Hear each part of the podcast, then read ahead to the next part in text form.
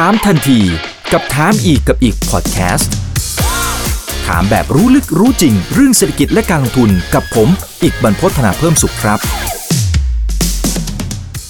สวัสดีครับ สวัสดีเพื่อนเพื่อนนักลงทุนทุกคนนะครับนี่คือถามทันทีโดยช่องถามอีกกับอีกกับผม อีกบรรพฒนาเพิ่มสุข ทุกเรื่องที่นักลงทุนต้องรู้นะครับวันนี้เรียนเชิญ 2 ท่านนะครับเข้ามาร่วมพูดคุยแลกเปลี่ยนซึ่งกันและกันนะครับถึงทิศทางทั้ง ในมุมของเศรษฐกิจแล้วก็โอกาสในการลงทุน ทั้งในมุมของปัจจัยพื้นฐาน แล้วก็กราฟทางเทคนิคด้วยนะครับท่านแรกครับพี่เอสครับคุณกรพัฒน์วรเชษฐ์ผู้อำนวยการฝ่ายวิจัย และบริการการลงทุนกลยุทธ์การลงทุนจากบริษัทหลักทรัพย์นมระพัฒนาสินครับสวัสดีครับพี่เอสครับผมครับสวัสดีครับอีกครับ สวัสดีครับครับณรองและครับผมอีกหนึ่งท่านนะครับพี่รองนะครับ คุณธีรศักดิ์ธนวรากุลครับรองผู้อำนวยการอาวุโสฝ่ายวิเคราะห์หลักทรัพย์บริษัทหลักทรัพย์ CGSMB ประเทศไทยจำกัดครับ สวัสดีครับพี่รองครับ สวัสดีครับพี่เอ็ดครับาโอเคนะครับ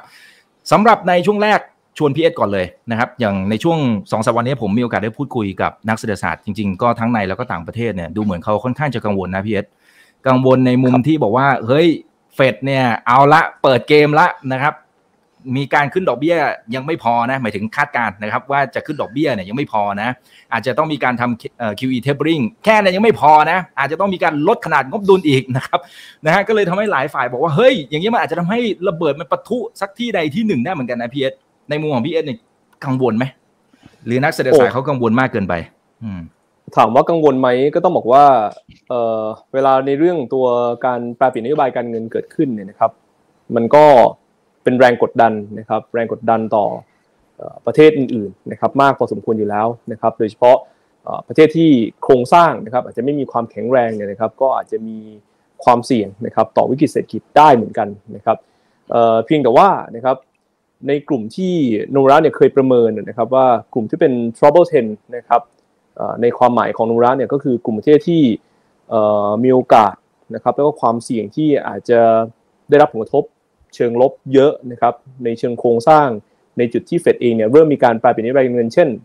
ทำตัว taper นะครับแล้วตามด้วยวงจรดอกเบี้ยขาขึ้นนะครับและท้ายที่สุดเองเนี่ยก็จะเข้าสู่ในส่วนของตัวการลดงบดุลหรือ balance sheet เองเนี่ยนะครับถามว่ามันมีใครที่มีความเสี่ยงบ้างเอ่อจริงๆเนี่ยถ้าเราไปดูนะครับในมุมมองของเราเองก็จะเป็นประเทศที่อยู่ในโซนยุโรปตะวันออกนะครับแล้วก็พวกอเมริกาใต้นะครับอันนี้ก็จะเป็นกลุ่มประเทศหลักๆที่ มีความเสี่ยงสูง เพียงแต่ว่าในรอบนี้นะครับมันมีโครงสร้างอย่างหนึ่งที่ไม่เหมือนปี 2013นะครับในเซคันตรงนั้นก็คือมันมีประเทศในกลุ่มทิปที่นุรักคิดว่าในเชิงโครงสร้างของเศรษฐกิจปัจจุบันเนี่ยก็อยู่ในกลุ่มที่มีความเสี่ยงด้วยนะครับถ้าบริหารจัดการไม่ดีก็อาจจะเกิดความเสี่ยงก็คือฟิลิปปินส์กับอินโดนีเซียนะครับอันนี้เป็นสองประเทศที่ในเชิงโครงสร้างของตัวเศรษฐกิจนะครับอยู่ในกลุ่ม trouble 10ในมุมมองของนูบรานะครับเพราะฉะนั้นถ้าถามว่า ต้องกังวลนะครับต่อผลกระทบในเชิงโครงสร้างไหมมันก็มีโอกาสครับอิกที่อาจจะเกิดขึ้นได้ เพียงแต่ว่าตัวแปรต่างๆเหล่านี้นะครับมันก็คงเป็นการ checklist จาก indicator ต่างๆนะครับอย่างเช่น ประเทศที่มีการขาดดุลนะครับบัญชีเดินสะพัดในสัดส่วนที่สูงนะครับมี capital inflow เข้ามาเยอะนะครับแล้วก็โครงสร้างกิจนะครับมีภาระหนี้ที่สูงนะครับก็อาจจะเป็นกลุ่มหลักๆที่ถือว่ามีความเสี่ยง แล้วก็ แน่นอนประเด็นไซด์ที่เขาดูกันก็คงเป็นเรื่องตัว reserve นะครับก็คือทุนสำรองอาจจะไม่ได้เยอะมากนะครับแล้วถามว่าไทยเราเนี่ยอยู่ในกลุ่ม top 10ไหมไม่ได้อยู่นะครับเพราะฉะนั้นประเด็นนี้เนี่ยนะครับทางเราก็มองว่าไทยเองอยู่ในทิปมาเก็ตก็อาจจะมีความเสี่ยงในเชิง relative ก็คือความสัมพันธ์ถ้าประเทศเพื่อนบ้าน เกิดบังเอิญนะครับเกิดความเสี่ยงที่แรงๆเกิดขึ้น เราก็อาจจะโดนในแง่ตัวในแง่ความสัมพันธ์ที่อาจจะมีความผันผวนตามไปนะครับเพราะฉะนั้นโดยสรุปถ้าถามว่าต้องกังวลไหมก็ต้องบอกว่า มันมีโอกาสนะครับ แต่ในปัจจุบันนี้เนี่ยคงต้องค่อยๆตามดูมากกว่านะครับ เพราะว่าในช่วงปี 2013 นะครับ ในช่วงนั้นเองเนี่ยถามว่ากลุ่มที่เวลาเช็คลิสต์ขึ้นมาเนี่ยเกิดวิกฤตเศรษฐกิจไหมก็ต้องบอกว่า ก็น่าจะเกิดแค่ไม่กี่ประเทศนะหนึ่งสองประเทศแล้วก็ดูเหมือนจะห่างไกลบ้านเราด้วย แทบจะมีมีผลกระทบต่อตัวตลาดเงินตลาดทุนบ้านเราพูดแบบนี้ดีกว่านะครับเพราะฉะนั้นก็ต้องบอกว่าก็คงต้องรอดู ถ้าถ้าบ้านเราถ้าจะตามก็เนี่ยแหละฟิลิปปินส์อินโดนะครับมีความเสี่ยงไหมแล้วก็ ในเรื่องตัวการประเมินนะครับ ความเสี่ยงต่อตัวค่าเงิน ในเรื่องการแปรเปลี่ยนนโยบายการเงินเองเนี่ยเอ่อในเอเชียเองเนี่ยนะครับในสถานการณ์ปัจจุบันคนที่มีโอกาสเห็นค่าเงิน underperform นะครับเมื่อเทียบกับประเทศอื่นในเอเชียด้วยกันในจุดที่สหรัฐเนี่ยนะครับเริ่มทำ taper ดอกเบี้ยอะไรจะขึ้นเนี่ยนะครับจริงๆแล้วมีอยู่สามสกุลด้วยกันนะก็จะมีตัวอินโดนีเซียรูเปียนะครับแล้วก็มีค่าเงินไทยบาทนะครับอยู่ในกลุ่มนั้นด้วย แล้วก็อีกครับกลุ่มหนึ่งก็คือค่าเงิน อินเดียรูปีนะครับหมายความว่าอะไรหมายความว่าอันนี้ perform เมื่อเทียบกับค่าเงินในเอเชียก็คือเวลาอ่อนค่านะครับเราอาจจะอ่อนค่าริ่งตัวกว่าประเทศอื่นนะครับอันนี้ก็คงเป็นอะไรที่ค่อยๆตามดูกัน ก็เป็นการประเมินมาในมุมมิติของนักศึกษาที่เกิดขึ้นครับผมอืมอืมครับ แต่คุยนอกรอบในเชิงกราฟทางเทคนิคดูเหมือนพี่ลองจะไม่กังวลเลยนะฮะสำหรับเซตอินดี x ในบ้านเรานะครับที่จริงๆแล้วเนี่ยจริงๆก็เบรกมาตั้งแต่ในช่วงตอนต้นปีนะครับ นะในโซนประมาณสัก 16 แถวแถว1660 แถวๆนั้นนะครับ ถ้าดูจากกากาจากสายตาดูนะครับ แล้วหลังจากนั้นสารวันเตี้ยลงเหมือนกัน แล้วก็ดูเหมือนจะเริ่มเด้งๆ นิดๆนะครับทำไมพี่ลองดูยังไงทำไมถึงบอกว่าเฮ้ยรอบนี้มันดูสวยนะเออดูยังไงดูยังไงชาร์ตนะครับให้ดูก่อนนะครับเอาในฝั่งของตัวเรียกว่าการ tapering นะครับในฝั่งของตัวเฟดนะครับ แรงกดดันเนี่ยนะครับถ้าเราดูในเรื่องของตัว balance sheet นะครับของตัวธนาคารกลางสหรัฐนะครับในเรื่องของการทำ QE แล้วก็มาทำ tapering ในช่วงปี 2014-2015 นะครับอ่านี้เห็นไหมครับนะครับครับเราจะเห็นว่าในฝั่งของตัวความเสี่ยงเนี่ยมันมีตัวที่ชัดที่สุดก็คือฝั่งของตัว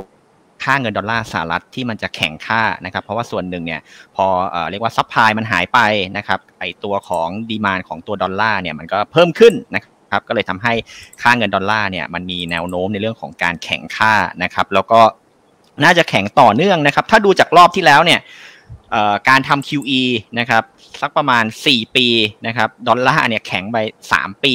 นะครับเพราะนั้นเนี่ยมันก็มีในเรื่องของตัวความเสี่ยงนะครับเกี่ยวกับในเรื่องของการแข็งค่านะครับของตัวดอลลาร์ซึ่งจะสอดคล้องกับทางพี่เอสเขาบอกไว้ว่าเอ้ยเออค่าเงินบาทเนี่ยอ่อนแน่นะครับอ่อนแน่นะครับแต่ปัญหาคือผมไม่ได้มองว่าในเรื่องของการอ่อนค่าเนี่ยมันจะมาเร็วนะครับเพราะว่ามันก็ต้องรอในเรื่องของความชัดเจน แล้วก็ดูในเรื่องของปัจจัยต่างๆ ที่จะเกิดขึ้นนะครับ ซึ่ง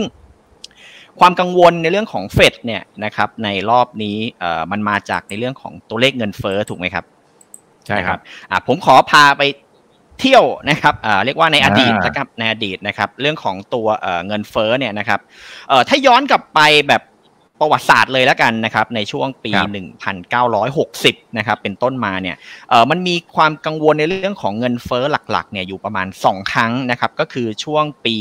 1970 ถึง 1974 นะครับอันนี้เนี่ยเป็นครั้งแรกซึ่งมีอีเวนต์เนี่ยในเรื่องของตัวเขาเรียกว่าตัวออยตัวของตะวันออกกลางนะครับในเรื่องของตัวเรียกว่าการ ขึ้นราคาน้ำมันนะครับของตะวันออกกลางนะครับจากประมาณ 3-4 เหรียญเนี่ยขึ้นไป 8 เหรียญนะครับมันทำให้เงินเฟ้อนะครับในช่วงปี 1974เนี่ยมันพุ่งนะครับสูงขึ้นนะครับถัดจากนั้นมันก็ยุบตัวลงมานะครับอาจจะด้วยฐานที่สูงอ่านะครับเพิ่มขึ้นหรือว่าเรื่องของตัวการเรียกว่า balance ในเรื่องของตัวเลขนะครับแล้วมาขึ้นอีกครั้งหนึ่งเนี่ยนะครับในช่วงปี 1975 ถึง 1980 นะครับ แล้วก็มีในเรื่องของทางคุณอลันกินสเปร์นะครับ เข้ามาเรียกว่าดับในเรื่องของเงินเฟ้อนะครับรอบนี้นะครับรอบนี้เนี่ยตัวเลขเงินเฟ้อเนี่ยพุ่งสูงจริงนะครับพุ่งสูงจริงนะครับเพราะว่าทะลุระดับ 5%แล้วก็เป็นการขึ้นเรียกว่าสูงที่สุดในรอบเกือบเรียกว่าประมาณ ยี่สิบอ่าเกือบห้าสิบปีแล้วกันนะครับ เกือบห้าสิบปีนะครับ เพราะว่าถ้าย้อนไปเนี่ยก็ตั้งแต่ปีประมาณหนึ่งเก้าแปดศูนย์เป็นต้นมานะครับ ที่ตัวเลขมันพุ่งสูงขึ้น ถามว่าความเสี่ยงตรงนี้เนี่ยแล้วก็ระยะเวลาในเรื่องของทามมิ่งเนี่ยถ้าเป็นเรียกว่าดูจากในเรื่องของฐานแล้วก็ขนาดเนี่ยนะครับ ผมก็ย้อนกลับไปดูนะครับในอดีตนะครับจากปี 1972 ที่มันพุ่งแรงๆเนี่ยครั้งแรกนะครับถึงปี 1974 เนี่ยมันใช้เวลาประมาณ 2 ปีครึ่ง นะครับ จากจุดต่ำไปหาจุดสูงนะครับ แล้วก็อาจจะมีในเรื่องของการใช้นโยบายหรือว่าในเรื่องของการขึ้นดอกเบี้ยอะไรก็แล้วแต่นะครับ เงินเฟอ้อมันก็เรียกว่าอ่อนตัวลงนะครับ แล้วก็อีกครั้งหนึ่งนะครับในช่วงปี 1977 นะครับถึงปี 1980 นะครับก็ใช้เวลาประมาณ 3 ปีจากฐานนะครับจากฐาน ถ้าเราดูในรอบนี้นะครับดูในรอบนี้เนี่ย จุดเริ่มต้นนะครับของตัวฐานเนี่ยนะครับเราก็นับจากไตรมาสที่ 1 ของปี 2020 นะครับช่วงที่มันเกิดสถานการณ์ของตัวโควิดครั้งที่1นนะครับในฝั่งของอเมริกานะครับแล้วก็เรียกว่าลามมานะครับจะเห็นว่าถ้าทามมิ่งนะครับสองปีครึ่งไม่เกิน 3 ปีเนี่ยนะครับมันมีโอกาสที่เงินเฟ้อเนี่ยจะชะลอตัวลง อาจจะด้วยหนึ่งฐาน ของราคา commodity หรือว่าฐานของสินค้าต่างๆเนี่ยพอเร่งตัวสูงขึ้น ผ่านเข้าสู่ปีที่ 2 มันก็จะเซ็ตตัวลงเพราะด้วยฐานที่สูงนะครับเราเชื่อว่าจุดสูงสุดนะครับของเงินเฟ้อมันจะอยู่ในช่วงปลายไตรมาสที่2ถึงต้นไตรมาสที่3นะครับก็หมายความว่าครึ่งปีหลังเนี่ย แนวโน้มของเงินเฟ้อเบาแน่ นะครับฐานสูงก็จริงราคาอาจจะพุ่งขึ้นไปก็จริง แต่ว่าฐานของเงินเฟ้อเนี่ยมันจะเปลี่ยนนะครับเพราะนั้นตัวเลขเงินเฟ้อเนี่ยมันก็จะถูกกดให้ต่ำลงแล้วก็อ่อนตัวลง ซึ่งมันก็จะไปเเรียกว่าใกล้เคียงกับในเรื่องของการขึ้นอัตราดอกเบี้ย แล้วก็การลดในเรื่องของขนาดของ QE ซึ่ง สหรัฐก็อาจจะมองว่าพอทำไปสัก1นถึงสครั้งอ้าวตัวเลขมันเริ่มลงนี่เขาก็จะอาจจะอะไรครับชะลอในเรื่องของการขึ้นอัตราดอกเบี้ยไปลดในเรื่องของ QE เอ่อเรียกว่าน้อยลงนะครับจากที่รูปเดิมในอดีตที่เราเห็นกันนะครับเพราะนั้นเนี่ยผมว่าแย่ที่สุดเลยนะครับสำหรับตัวเลขของเงินเฟ้อเนี่ยนะครับผมว่าต้นไตรมาสที่3นะครับครึ่งปีหลังเนี่ยตัวเลขจะดีขึ้น นะครับแล้วก็หลังจากนั้นเนี่ยผมว่าภาพของตัวระบบต่างๆ แล้วก็การฟื้นตัวของเศรษฐกิจเนี่ยมันจะกลับมา แล้วก็น่าจะเป็นภาพที่สนุกมากนะครับในช่วงครึ่งหลังนะครับแต่ปัญหาก็คือในช่วงครึ่งปีแรกแล้วก็จุดที่เรายืนอยู่นะครับณตอนนี้นะครับณตอนนี้นะครับอ่าผมเอาในตัวชาร์ตนะครับอ่านะครับในตอนนี้นะครับในตอนนี้เนี่ยผมเอา เขาเรียกseasonal นะครับในรอบ 20 ปีนะครับของตัว SET Index นะครับมาดูนะครับก็ปรากฏว่าตั้งแต่ต้นปีจนถึงวาเลนไทน์นะครับ นับง่าย ๆ 20 ปีนะครับ ได้กำไรตลอดนะครับหุ้นเนี่ยขึ้นตลอด เพราะนั้นเนี่ยผมว่าจุดที่เรายืนอยู่นะ ตอนนี้นะครับ ลากไปจนถึงวันวาเลนไทน์นะครับช่วงครึ่งแรกเนี่ยนะครับของเดือนกุมภาเนี่ย มีโอกาส ทำกำไรนะครับ แล้วก็ยังสามารถซื้อได้ณตอนนี้นะครับณตอนนี้นะครับ แล้วก็จะไปเลือกแบ่ง take profit นะครับในช่วงหลังวาเลนไทน์นะครับ แล้วก็หลังจากนั้นก็ไปดูในเรื่องของอีเวนต์แล้วก็สถานการณ์อีกครั้งหนึ่ง แล้วก็จะกลับมาอีกครั้งหนึ่งในช่วงปลายเดือนมีนานะครับแล้วก็จะฟื้นแรงนะครับ แต่อันนี้ก็ต้องดูอีเวนต์กันอีกทีหนึ่งว่าจะมีประเด็นอะไร แต่ว่าสิ่งที่เราสนใจก็คือ ณตอนนี้จนถึง กลางเดือนกุมภาเนี่ยนะครับ ตัวของตลาดหุ้นมีโอกาสขึ้นนะครับ มีโอกาสขึ้น แล้วถ้าเราดูในฝั่งของตัวเรียกว่าการวิเคราะห์ทางเทคนิคเนี่ยนะครับ จะเห็นว่าเทรนด์นะครับของตัวเซ็ตอินดี x เนี่ยมันยังมีโอกาสที่จะทำ new high เพราะว่าสัญญาณในตอนนี้เนี่ยมันยังบอกเราว่านี่มันยังอยู่ในคลื่นห้านะครับของเทรนในระยะกลางนะครับ ซึ่งมันยังไม่จบนี่นะครับ ซึ่งถ้ายังไม่จบเนี่ยสิ่งที่จะเกิดขึ้นก็คือมันก็มีโอกาส ขึ้นนะครับอ่าขึ้นไปด้านบนนะครับหรือไซด์เวย์ออกด้านข้าง แต่ถ้าเราดูนะครับในฝั่งของตัวรายสัปดาห์เนี่ยของ Set Index จะเห็นว่าโครงสร้างนะครับของตัว Set Index เองเนี่ยมันทำไฮนะครับได้แล้วอ่าแล้วก็มันมีแนวโน้มที่จะขึ้นต่อนะครับแนวโน้มที่จะขึ้นต่อเพราะนั้นเนี่ยถ้าเราประเมินด้วยรูปแบบนะครับการเคลื่อนไหวของตัว Set Index เนี่ยผมกลับมองว่าในรอบนี้เนี่ยเรามีโอกาสที่จะขึ้นเร็วและแรง นะครับในช่วงสัปดาห์หน้าจนถึงกลางเดือนกุมภานะครับซึ่งอย่างน้อยเนี่ยผมว่าชุดแรกเนี่ยเราน่าจะเห็นก็คือขนาดเนี่ยนะครับถึงนี่เลยนะครับแต่ถ้าเต็มแม็กเนี่ยก็มีช็อตที่ 2 อีก อันนั้นก็อาจจะเป็นในช่วงเดือนเมษานะครับ หรือว่าเป็นช่วงพฤษภานะครับ ก็ต้องดูในเรื่องของตัวอีเวนต์กันอีกทีหนึ่งว่าตลาดเนี่ยจะตอบรับอย่างไรนะครับ เพราะนั้นในเบื้องต้นนะครับ เชื่อว่า เซ็นดินเด็กนะครับตอนนี้มันมีโอกาสที่จะเคลื่อนไหวเหนือพันเจ็ดร้อยนะครับแนวต้านในเบื้องต้นเนี่ยมองไว้ก็พันเจ็ดร้อยห้าสิบนะครับแล้วก็เป้าในปีนี้หรือว่าในช่วงครึ่งครึ่งปีแรกเนี่ยนะครับถ้ามาเร็วมาแรงเนี่ยอาจจะได้ลุ้นถึงพันแปดร้อยยี่สิบจุดสำหรับตัวของเซ็นดินเด็กครับโอ้โห พี่ลองคือถ้าเป็นถ้าเป็นเรื่องเหรียญเนี่ยนะหรือคริปโตนี้เขาบอกว่ากาวนะอย่างเงี้ยเนี่ย โอ้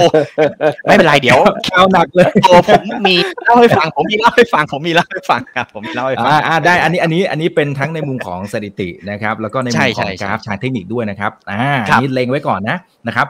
พีเอฟพื้นฐานอะไรที่มันมีโอกาสที่จะดันให้แบบเซตมันไปขนาดนั้นได้ เออนี่แต่เดี๋ยวเรามองสองมุมนะนะอันนี้เรามองครัแบบบมุมบวกก่อน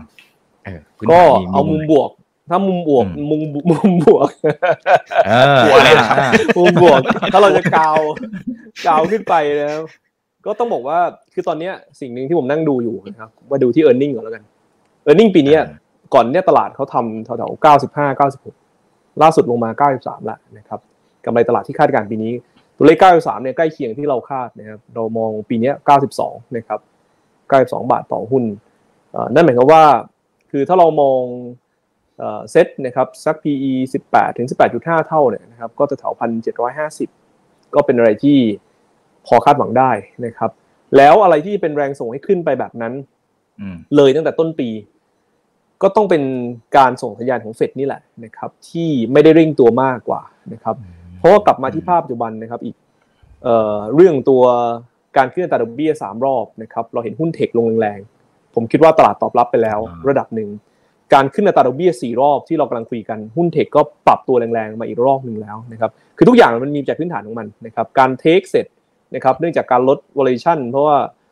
เราไม่สามารถยอมรับนะครับสภาพสภาพคล่องที่มันลดลงเนี่ยเราไม่สามารถยอมรับ multiple ที่สูงเหมือนในอดีตได้ e a r n i n g ต้องตามมานะครับมันก็มีการตอบรับไปแล้วดับหนึ่งผมไปดูนะครับตัวการคาดการณ์ของตลาดตอนนี้นะครับ โอกาสที่ขึ้นดอกเบี้ยเดือนมีนาคมเนี่ยนะครับจากที่ก่อนอันนี้แทบไม่มีเลยนะครับอีกนะครับซึ่งโนราเองเนี่ยมองตั้งแต่ช่วงปลายปีแล้วว่าเฟดจะขึ้นดอกเบี้ยสี่รอบตั้งแต่เดือนมีนาคมเลยใช่หลังจากเทเปอร์เสร็จครับนะครับตอนนี้โอกาสเป็นห้าเอ่อแปดสิบสองเปอร์เซ็นต์นะในเดือนมีนาคมอืมแล้วก็รอบที่ขึ้นถัดไปเนี่ยเหมือนโนวาระเลยก็คือเดือน6นะครับเดือน9เดือน12คือตอนนี้ตลาดเริ่มมอง4แล้วนะครับแต่สิ่งหนึ่งใช่ครับนะครับที่ต้องบอกว่าผมคิดว่าตลาดเองเนี่ยอาจจะยังไม่ได้ price in ก็คือเรื่องตัวเอ่อ การลดงบดุลนะครับการลดงบดุลเองเนี่ยแค่เฟดส่งสัญญาณว่าเอ้ยกำลัง discuss กันเรื่องนี้เนี่ยนะครับตลาดก็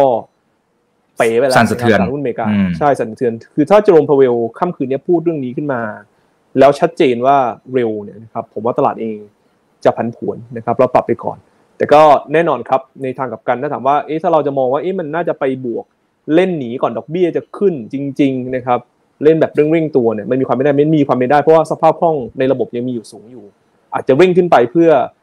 ปรับ position ในจุดที่สูงขึ้นกว่าเดิม มันมีมีมีโอกาสในการเกิดขึ้นได้เหมือนกันนะครับซึ่งก็มีมุมมอง trader หลายคนที่มองภาพนี้ว่าที่มันอาจจะเกิดภาพนั้นเป็น overshoot ขึ้นไปก่อนเราเรียกว่า overshoot นะครับขึ้นไปเพื่อค่อยปรับสถานะในจุดที่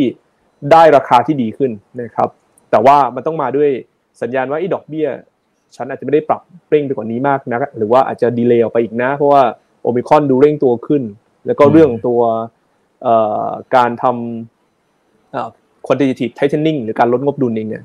เจอร์มเพลส่งสัญญาณว่าก็ discuss กันในรอบที่ผ่านมา แต่ถามว่าจะทำเร็วๆนี้ไหม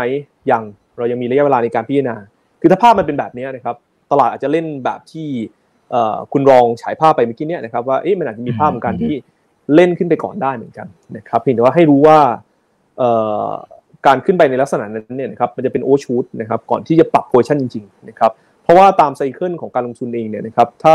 ใครที่อยู่ในตลาดมายาวนานพอนะครับในวงจรของการขึ้นดอกเบี้ยครั้งแรกของสหรัฐเองเนี่ยถ้าขึ้นดอกเบี้ยครั้งแรกเมื่อไหร่นะครับตลาดจะมีการคาดการณ์ล่วงหน้าว่าจะขึ้นในอีก 3 เดือน 6 เดือนมหรือ 9 เดือน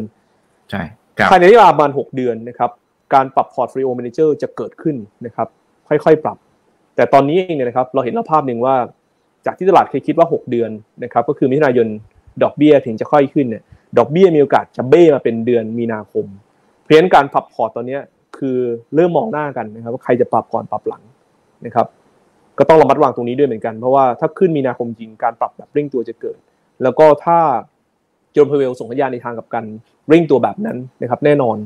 ความมันผวนทั้งหมดของตลาดเนี่ยคือไตรมาสหนึ่งไอ้ความมันผวนมันเกิดขึ้นทั้งสวิงขึ้นก่อนแล้วปรับลงมาหรือว่า ผันผวนลงไปได้เหมือนกันนะครับมันเลยเป็นจุดที่ทางโนราเองเนี่ยคิดว่าจริงๆแล้วโอกาสในการลงทุนนะครับของนักลงทุนในตลาดหุ้นโลกแล้วก็ตลาดหุ้นเอเชียเนี่ยก็คือไตรมาสหนึ่งนี่แหละนะครับคือถ้าไตรมาสหนึ่งปรับฐานเสร็จอืมก็คือจบแล้วนะครับหลังจากนี้เนี่ยจะขึ้นจากปัจจัยพื้นฐานจริงๆนะครับมันจะเป็น cycle ที่กระแสเงินจะกลับเข้ามาในเอเชียด้วยนะครับทำไมถึงคิดว่าจะกลับเข้ามาในเอเชีย เพราะว่าเอาภาพแรกก่อนเลยนะครับ ถ้าใครไปดูในเรื่องตัว Index Weight ก่อนแล้วกันนะครับเม็ดเงินของตัวพวก Index Fund ที่ลงทุนในส่วนตัวตลาดหุ้นเอเชียเนี่ยนะครับมี discount ก่อน pre covid 19นะครับอยู่พอสมควรเลยนะครับคือก่อน pre covid ก่อน pre covid 19เนี่ยเขาถือหุ้นในเอเชียเนี่ยประมาณสัก4.7 4.8%ตอนนี้ถืออยู่ 4.2%นะครับแล้วถ้าเป็นระดับพีคนะครับในอดีตนะครับช่วงปี 2013 เคยอยู่มาสัก 6%นั่นหมายความว่า เงินที่กลับเข้ามาในเอเชียเนี่ยยังไม่มากเท่าที่เคยเคยเข้ามา และนี่คือบัสเกตของตัวไม่ใช่เอเชียนะครับ X Japan แต่ว่าบ้านเราเองยิ่งดิสเขามากกว่านี้ครับเพราะฉะนั้นในภาพรวมเนี่ยมันมีโอกาสอยู่แล้วที่ฟันโฟจะเข้า และหลายคนเองก็เห็นว่าตอนนี้ strategist ทั่วโลกเริ่มมองภาพอะไรคล้ายๆกัน ก็ switching สิ จาก high growth high PE มาอะไรครับมา value นะครับมาหุ้นวัฏจักร cyclical นะครับเพราะว่าโดยภาพรวมพอร์ตหุ้นพวกนี้แหละจะเอาผลระยะยาวเพราะว่า โครงสร้างของเศรษฐกิจกำลังจะฟื้นขึ้น ดอกเบี้ยกำลังจะค่อยๆขยับขึ้นมาเพียงหุ้นที่ PE ถูกแรงกดดันในเรื่องด้านการถูกลด multiple มันจะไม่ค่อยมี แล้วสิ่งที่มันจะฟื้นตัวก็จะเป็นตัว support earning ขึ้นไปนะครับเพราะฉะนั้นผมเลยไม่ได้กังวลมากนะว่าในช่วงไตรมาสหนึ่งเนี่ยนะครับความผลที่เกิดเนี่ยจะทำให้ตลาดหุ้นเอเชียเนี่ยนะครับลงแรงๆนะครับ แต่ว่าอย่างที่นักศาสตร์เขาประเมินกันไปว่าเฮ้ยมันมีความเสี่ยงในรายประเทศเหมือนกันว่า ถ้าเกิดมีประเทศบางประเทศที่มัน เกิดวิกฤตเศรษฐกิจนะครับแล้วมันมีผลกระทบในเชิงเรลิทีฟออกมาเนี่ยเราคงต้องระมัดระวังซึ่งอย่างที่ไร่เรียงไปในช่วงต้นรายการว่าไอโครงสร้างแบบนั้นเนี่ยนะครับในกลุ่มที่รับประเมินเนี่ยมันมีอะไรบ้างมีพวกบราซิลโคลอมเบียชิลีเปรูฮังการีโรมาเนียตุรกีนะครับรวมถึงเซาท์แอฟริกาไอ้ตัว 8 ประเทศพวกนี้คือถ้าเกิดถามว่าความเชื่อมโยงต่อเศรษฐกิจไทยมันเยอะไหมต้องบอกไม่ได้เยอะมากนะครับแต่ถ้าเป็นฟิลิปปินส์อินโด อันนี้ไม่แน่นะครับก็คงเป็นอะไรที่ผมคิดว่าอาจจะต้องจับตาดูกันนิดนึงครับผม อืมอืมเอ๊ะผมผมขอต่อเนื่องนิดนึงนิดนึงนะครับพี่รองก็เอ่อเอ่ออย่างเมื่อกี้ที่พี่เอสบอกว่าโอเค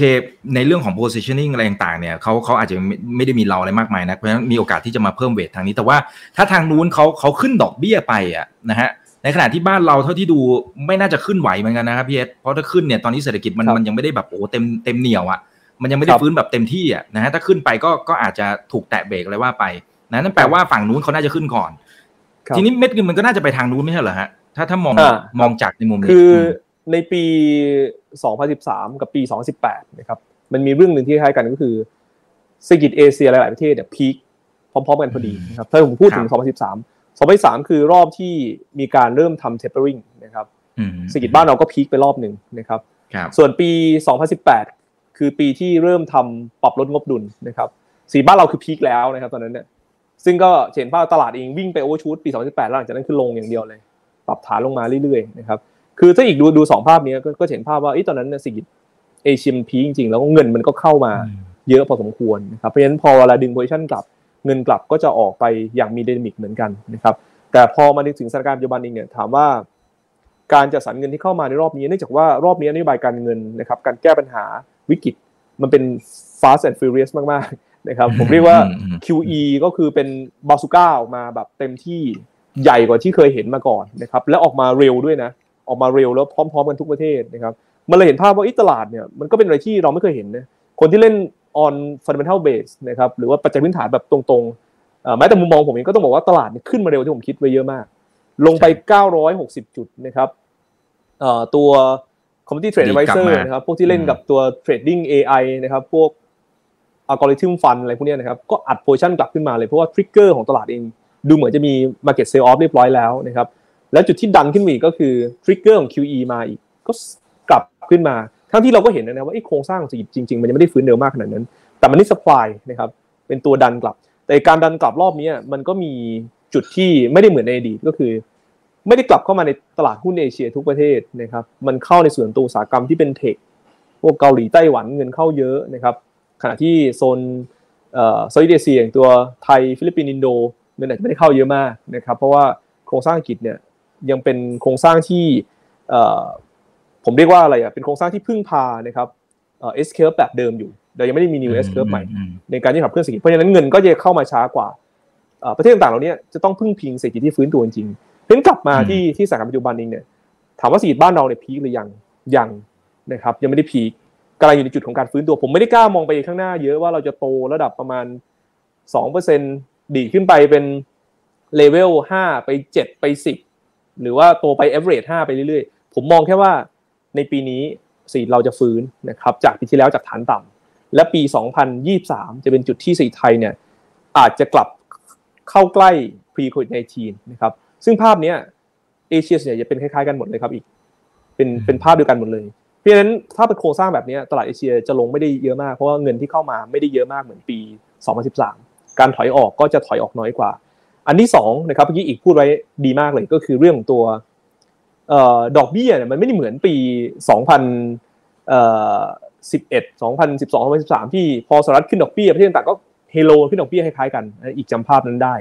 เพราะอะไรนะครับเพราะว่าโครงสร้างการฟื้นตัวเศรษฐกิจแต่ละประเทศไม่เท่าเทียมกัน เราเห็นเศรษฐกิจแบบ แบบอะไรอะ V shape ก็มี U shape ก็มี K shape ก็มีนะครับแต่ว่าบัสเกตของเงินเฟ้อแต่ละประเทศที่ไม่เหมือนกันแล้วก็ correlation ที่มันมีความแตกต่างจากเดิม ก็เกิดขึ้นอีกเหมือนกัน ตามปกติในอดีตเองนะครับ เวลาที่เงินเฟ้อมันมาเนี่ยมันมาจากราคาพลังงาน ราคาพลังงานเป็นตัวขับเคลื่อนนะครับ แล้วพอราคามันเร่งตัวขึ้นมาถึงจุดหนึ่งเงินเฟ้อในฝั่งตัวฟู้ดก็จะวิ่งตามมานะครับ correlation เนี่ย80-90%เลยนะครับแต่ว่าถ้าเราดูทริกเกอร์ในอดีตเองเนี่ย น้ำมันต้องเกิน 80 เหรียญอย่างมีนัยสำคัญฟู้ดไพรถึงจะขึ้นนะครับถึงจะขึ้นมาแบบเร่งตัวเพราะฉะนั้นจุดปัจจุบันนี้ถามว่าเราเชื่อมั่นว่ามากน้อยแค่ไหนว่าน้ำมันจะอยู่ 80 เหรียญไปเรื่อยผมเชื่อว่าสตร a จิตหลายค่ายหรือว่าแม้แต่นักศึกษาเองก็คิดว่าเฮ้ยมันไม่น่าจะขึ้นแบบนั้นขึ้นมาเป็นเป็นเป็นเป็น overshoot แล้วเดี๋ยวก็คงแผ่วลงมาพอมันเป็นภาพแบบนี้นะครับอีกสิ่งที่เราเห็นก็คือเงินเฟ้อประเทศพัฒนาแล้วซึ่งบัสเกตหรือว่าตะกร้าเงินเขาเนี่ยนะครับเป็นขาของตัวเงินเฟ้อเป็นขาตัวพลังงานเยอะเนี่ย เขาก็จะมีแรงกดดันด้านเงินเฟ้อก่อน ส่วนประเทศเอเชียเองเนี่ยเงินเฟ้อก็จะยังไม่ค่อยตามมาเพราะราคา food ก็ขึ้นบ้างเป็นรายตัวแต่ไม่ได้เร่งตัวมาก แล้วก็ไม่ได้มี weight ในขา energy เยอะมากนะครับอย่างเห็นบ้านเราเนี่ยเงินเฟ้อเดือนล่าสุดก็ก็ต่ำมาก พอดอกเบี้ยของเราไม่ได้ขยับขึ้นมาก แรงกดดันในเรื่องการปรับลดนะครับหรือว่า multiple ที่จะถูก derate ลงมาเนี่ยมันจะน้อยกว่านะครับอันนี้ก็เลยเป็นจุด trigger หนึ่งที่เราคิดว่าเอเชียเองเนี่ย การ devaluation จากตัว multiple เนี่ยจะแผ่วนะครับกว่าฝั่งตัวประเทศพัฒนาแล้วที่อาจจะต้องมีการลดนะครับพวกหุ้นกลุ่ม tech position ต่างๆขึ้นมาเพราะฉะนั้นภาพตรงนี้เองที่ทำให้ตัวโฟล์เงินมีโอกาสเข้าเอเชียอีกเรื่องหนึ่งที่ผมผมพูดไว้ไว้ว่ามันค่อนข้างน่าสนใจก็คือ เรามีการทำโพซิชันดูนะครับว่าเฮ้ยเรามีมีโอกาสเห็นนะว่า ถ้าเราเชื่อว่าตัวแปรของการจบนะครับความเสี่ยงเรื่องตัวโควิดในทีมคือการฉีดวัคซีนที่ดีและก็เร็วนะครับ เราอาจจะเห็นเอเชียฉีดวัคซีนเกินกว่า 80-85%กลางปีนี้นะครับแต่ขณะที่ประเทศพัฒนาแล้วเนี่ยเขาอาจจะฉีดถึงแค่ 70-75%นะครับทำไมเราถึงคิดภาพนั้น เพราะว่าประเทศพัฒนาแล้วเนี่ยมันจะมีโครงสร้างอย่างหนึ่งที่ ถ้าคนที่ไม่ยอมฉีดเนี่ยเขาก็จะยังคงไม่ยอมฉีด เพราะฉะนั้นจุดของการเร่งตัวจากจุดนี้เขาจะช้า แต่เอเชียเนี่ยโดยส่วนใหญ่ประชาชนคนไทยหรือว่าคนเอเชียส่วนใหญ่เป็นคนรับนโยบายอยู่แล้วถ้ามีวัคซีนให้ เราพร้อมฉีด เพราะฉะนั้นจุดนี้มันจะมีจุดที่เป็นจุดตัดของตัว วัคซีนนะครับ จะทำให้ตัวเอเชียเองอาจจะฉีดวัคซีนได้มากกว่า เพราะฉะนั้นพอกลับมาที่ภาพเดี๋ยวเราคิดว่าปัจจัยต่างเหล่านี้นะครับหลังจากพ้นความผลในช่วงไตรมาสหนึ่งไป เราคิดว่าตลาดเอเชียเนี่ยนะครับน่าจะเป็นจุดที่หลังจากมีการปรับฐานะรอบนี้นะครับ มีการกระจายเงินเข้ามานะครับ มากพอสมควรนะครับ ก็เลยเป็นที่มาว่าเราคิดว่า เอเชียปีนี้จะดีนะครับเราคิดว่าเอเชียปีนี้จะดีนะครับ แต่ว่าฐานของตลาดจะลงมาตรงไหนเนี่ยเดี๋ยวต้องมาค่อยๆประเมินกันนะครับ เพราะว่าก็ก็ตอบยากเหมือนกันว่าขึ้นอยู่ว่าจุดที่เราดันขึ้นไปข้างบนเนี่ยมากน้อยแค่ไหนครับผมอ่าอ่าครับ กลุ่มไหนที่จะเป็นพระเอกที่ดันให้ตลาดไปถึงภาพที่พี่ลองอยากจะพาไปฮันนีมูนกันนะฮะ อ๋อครับ ก็น่าจะเป็นตัว Big Cap นะครับ อย่างหุ้นในกลุ่มเรียกว่าตัวหลักๆเลยนะครับสำหรับตลาดหุ้นไทยนะครับ อย่างตัวของ Energy เนี่ยนะครับ ถ้าดูชาร์ตล่าสุดเนี่ยก็จะเห็นว่ามันก็เริ่มมีสัญญาณของการเบรกด่านสำคัญแล้วนะ เพียงแต่ว่าตลาดเนี่ยอาจจะรออะไรบางอย่างหรือว่าเรียกว่ายังไม่แน่ใจหรือเปล่านะครับ แต่ว่าสัญญาณในตัวของ Energy เนี่ยมันเบรกแล้วนะครับแล้วก็ตัวที่เรียกว่า กลุ่มรองลงมาก็จะเป็นตัวของแบงค์นะครับ ซึ่งเทรนด์ของแบงค์เนี่ยยังไงก็น่าจะไปต่อจนถึงสักประมาณต้นเดือนเมษานะครับ เพราะว่า timing ของมันเนี่ยนะครับเราให้การเคลื่อนไหวนะครับในอดีตสักปี 2016 ถึง 2017 เนี่ยนะครับรอบของการขึ้นน่าจะยังมีอยู่นะครับแล้วก็ระยะสั้นมันก็ทำไฮได้นะครับ เพราะนั้นก็น่าจะเรียกว่าเห็นแถวๆประมาณสัก 400 70 480 นะครับ ที่เทรนลงตรงนี้นะครับ ซึ่งก็มีแกลบอีก 10 กว่าเปอร์เซ็นต์นะครับสิบถึงสิบห้าเปอร์เซ็นต์นะครับ หุ้นเนี่ย ผมว่าตัวหลักก็ต้องมองไว้เหมือนกันนะครับ เรียกว่าตัวของปตทเนี่ยนะครับ ถ้าตลาดเอาขึ้นนะครับปตทก็ชัดเจนที่สุดนะครับ แล้วมันก็รอเบรกสามเหลี่ยมเพื่ออทะลุขึ้นไปด้านบนนะครับ มี 43 นะครับ อ่า แล้วก็ถ้าแบบมา ดีมาแรงก็อาจจะแบบไฮเดิม 45 เนี่ยมีโอกาสทำไฮได้ด้วยนะครับ เพราะนั้นก็เล็งตัวนี้ไว้นะครับสำหรับถ้าเงินมาแล้วก็หรือปตทถ้าอยู่ๆทะลุ 39 50 แล้วไม่รู้อะไรเลย อะ ก็ซื้อไปเถอะปตทเพราะว่ามันเบรกด่านสำคัญได้ตัวที่ทรงดีแล้วก็เรียกว่ามีเทรนด์นะครับในระยะกลางถึงยาวเนี่ยที่แข็งแรงนะครับก็จะเป็นตัวของ GPSC นะครับก็จะเห็นว่าราคาของเขาเองเนี่ย ในรูปของ weekly นะครับในรอบ 2 ปีเนี่ยมันเบรกด่านสำคัญเนี่ยขึ้นมาได้ แล้วก็ถอยลงมารับด้วยนะครับ ก็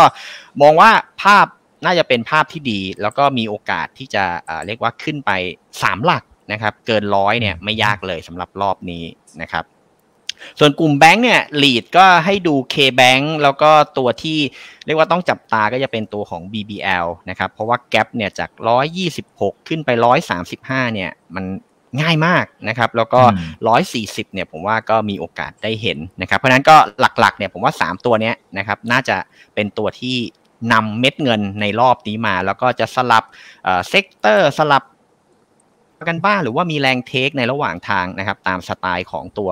การเข้าซื้อของฝรั่งอยู่แล้ว ซึ่งมันก็จะมีไล่ในหุ้นหลัก แล้วก็มีพักแล้วก็ไล่ต่อนะครับเป็น step ไปนะครับ ซึ่งผมคิดว่าใน 3 ตัวเนี้ยนะครับ จัดได้เลยนะครับจัดได้เลย ทีนี้มันมีความเสี่ยงนะครับในเรื่องของตัวโควิดเนี่ยที่เป็น timingนะครับก็เอาของอสำนักวิจัยของกรุงศรีนะครับที่ปีที่แล้วเนี่ยเขา forecast ในเรื่องของจุดพีคนะครับแล้วก็ในเรื่องของอสถานการณ์นะครับได้เรียกว่าแม่นยำที่สุดนะครับก็ถ้าเราดูนะครับสถานการณ์ของตัวโควิดในบ้านเราเนี่ยจุดพีคมันจะอยู่ประมาณปลายเดือนกุมภาครับถึงต้นเดือนมีนา นะครับอันนี้ก็คือสถานการณ์ที่เป็นแบบ worst case นะครับอ่าเรียกว่าเป็นโอกาสเกิดเยอะนะครับ ก็สัดส่วนของผู้ป่วยเนี่ยจะอยู่ประมาณหมื่นห้าถึงสองหมื่นนะครับครับรายใหม่ต่อวันนะครับต่อวันนะครับอ่าไม่น่าเกินสามหมื่นถ้าสามหมื่นเนี่ยมีปัญหาละนะครับ เพราะว่ามันเป็นเคสที่แบบอันตรายนะครับ แต่ว่าระดับที่น่าจะอยู่เนี่ยก็คือหมื่นห้าถึงสองหมื่นจุดพีคจะอยู่ประมาณปลายกุมภาถึงต้นมีนา กับ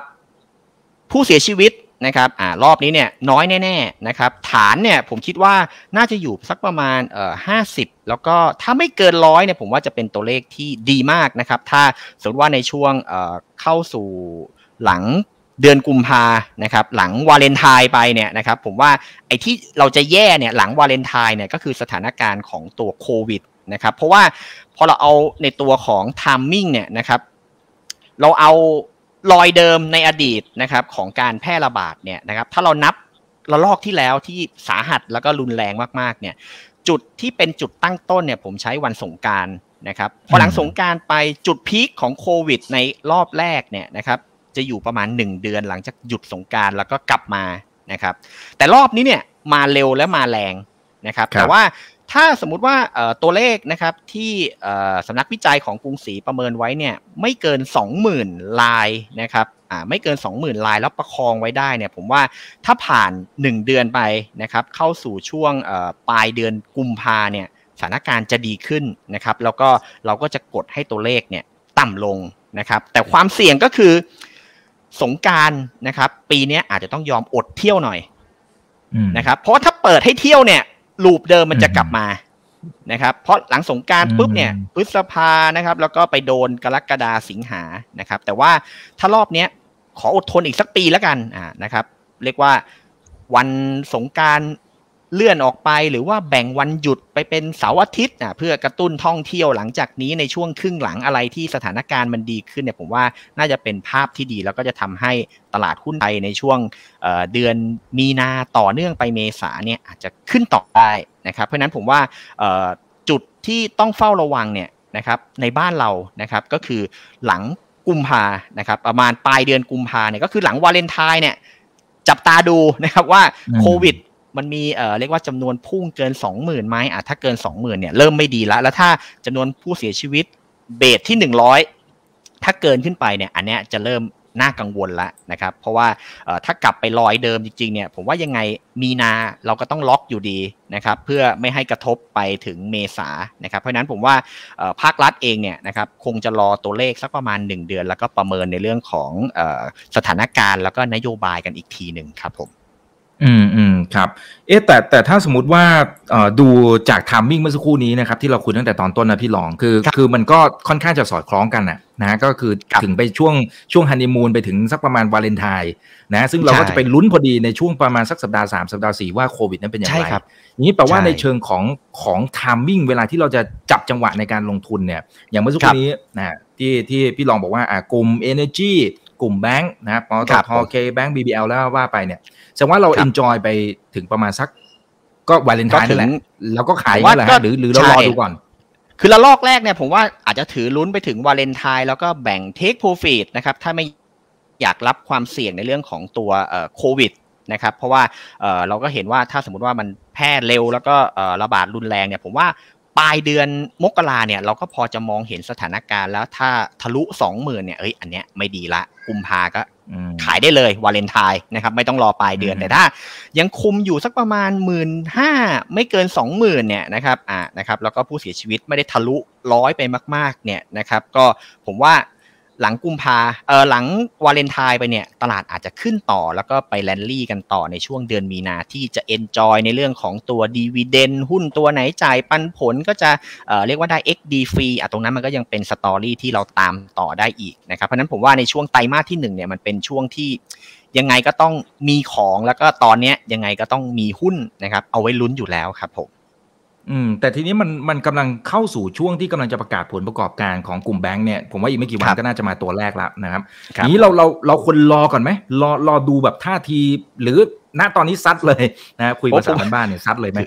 คือซัดได้เลยครับ เพราะว่าเราไปรอคือเราก็รู้อยู่แล้วว่าตัวเลขไตรมาสที่ผ่านมามันก็ทรงทรงเอ่อไม่ได้ดีมากนะครับ แล้วก็ไตรมาสที่หนึ่งมันก็อาจจะยังไม่ได้ฟื้น แต่ว่าถ้าสมมติเราผ่านสถานการณ์ของโควิดไปได้นะครับในช่วงเดือนกุมภาเนี่ยโอ้อันนั้นเนี่ยผมว่าตลาดมันก็ไม่รอเราแล้วนะครับถ้าเราไปรอในเรื่องของตัวให้มันย่อลงมานะครับ เพราะว่าตอนนี้มันเป็นช่วงที่ดี เพราะว่าอย่างน้อยเนี่ย รัฐบาลกดตัวเลขแน่นะครับ ตอนนี้นะครับ เราอาจจะอยู่ในรอยนี้ก่อนนะครับ มีระยะเวลาอยู่สักประมาณ 2-3 สัปดาห์ให้ลุ้นกัน แล้วก็ไปลุ้นกันอีกทีหนึ่งหลังวาเลนไทน์ปลายเดือนกุมภาเนี่ยว่าจะมาไหมนะครับ ตัวเลขผู้ติดเชื้อรายใหม่ที่พุ่งเนี่ยถ้าไม่พุ่งอ่าแล้วเดียวแล้วไอตัวสายพันธุ์โอเมคอนเนี่ยติดเร็วนะครับสามวันก็เห็นผลละนะครับ เพราะนั้นเนี่ยผมว่ารอบนี้นะครับสถานการณ์ในเรื่องของตัวโอไมคอนเนี่ยมันจะเป็นตัวแปรในเรื่องของการขึ้นของบ้านเราด้วยครับผม อืมอืมครับ ให้เผื่อไว้หน่อยพี่ลองให้เผื่อแบบตัว stop loss ไว้หน่อยนะครับ ทั้งทั้งสามตัวเลยนะเออเราต้องหาทางถอยให้คุณผู้ชมหน่อยเผื่อเผื่อเฮ้ยสถานการณ์มันมันไม่ได้เป็นเหมือนที่เราวาดวาดภาพเอาไว้อะนะฮะอ่าหนึ่งพันหกร้อยละครับหนึ่งพันหกร้อยสามสิบจุดนะครับ ถ้าหลุดก็ทิ้งเลยครับบายก่อนบายบายครับใช่ครับใช่ครับอืมอันนั้นคือเซตนะนะครับ ถ้าเป็นอ่าปตท BBL KBank ก็ไปด้วยเลย เพราะว่าตลาดมันไม่ไหวนะครับ เราก็ไม่ต้องไปฝืนในหุ้นหลักๆ ครับ ผม อ่าหนึ่งหนึ่งหกสามศูนย์ใช่ไหมฮะใช่ครับถูกต้องครับหนึ่งหกสามศูนย์โอเคอ่าจดเอาไว้นะครับ เราต้องเผื่อทางนี้ที่ไล่นะครับ ให้กับเพื่อนๆนักลงทุนทุกคนด้วยนะครับโอเคนะครับ เดี๋ยวขอกลับมาที่พี่เอสหน่อยนะฮะเมื่อสักครู่นี้พี่ลองบอกว่า เฮ้ยกราฟ Energy กับกลุ่มแบงก์มันได้รับได้ลุ้นนะ มันดูแล้วมันมันกำลังแบบ กำลังเบรกอะจริงๆมีเบรกไปแล้วนิดนึงแล้วแหละนะครับแต่จะยืนได้ไหมถ้าพี่ลองเมื่อกี้เท่าที่ฟังดูไปได้แน่ๆนะฮะถ้าฝั่งของพี่เอสเองไอ้สกลุ่มนี้เนี่ยในเชิงของพื้นฐานเนี่ยเออร์เน็งมันมาไหมนะครับน่าจะเป็นกลุ่มที่ที่น่าสนใจหรือเปล่าหรือกลุ่มไหนกลุ่มอื่นก็ได้นะพี่เอสนะฮะอันนี้เผื่อเผื่อแค่จะเชื่อมกันเฉยๆว่าเออมันไปด้วยกันหรือเปล่าเออกับทางเทคนิคนะครับครับก็จริง ๆ ก็กลุ่มธนาคารนี่คิดเหมือนกันนะครับ ผมคิดว่ามันลงทุนได้แหละนะครับเพียงแต่ว่า ในแง่กลยุทธ์ด้วยกัน คือตอนนี้ผมไม่ได้ไม่ได้ให้ให้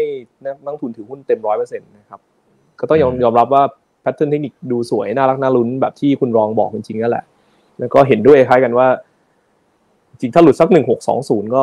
อาจจะเป็น negative side นะของตลาดนะครับในเชิงมูลตั้มแล้วก็ภาพข้างล่างถ้าหลุดหนึ่งพันห้าร้อยเจ็ดสิบก็ ก็ต้องบอกว่าดูแย่นะครับ แต่ว่าวิธีคิดของ s t r a t e g i s เองเนี่ยก็ต้องบอกว่าเราก็อาจจะ ใช้ไอ้เรื่องตัวจุดในการล็อกความเสี่ยงสำหรับการ trading นะครับในการบริหารความเสี่ยง แต่ว่า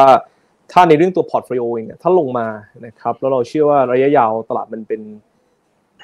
มี upside อยู่เนี่ยนะครับเราก็จะมองเป็นการเพิ่มน้ำหนักมากกว่านะครับเพราะฉะนั้นในแง่กลยุทธ์ผมก็จะสวนกับคุณลองนิดนึงก็คือ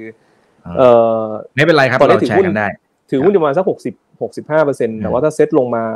พันหกร้อยเลยกันพันหกร้อย ผมอาจจะแนะนำให้เพิ่มหนักการทุนหุ้นขึ้นนะครับประมาณสิบเปอร์เซ็นต์นะครับพันหกร้อยถึงพันห้าร้อยเจ็ดสิบตรงนั้นนะครับแล้วก็อีกเลเวลหนึ่งผมคิดว่า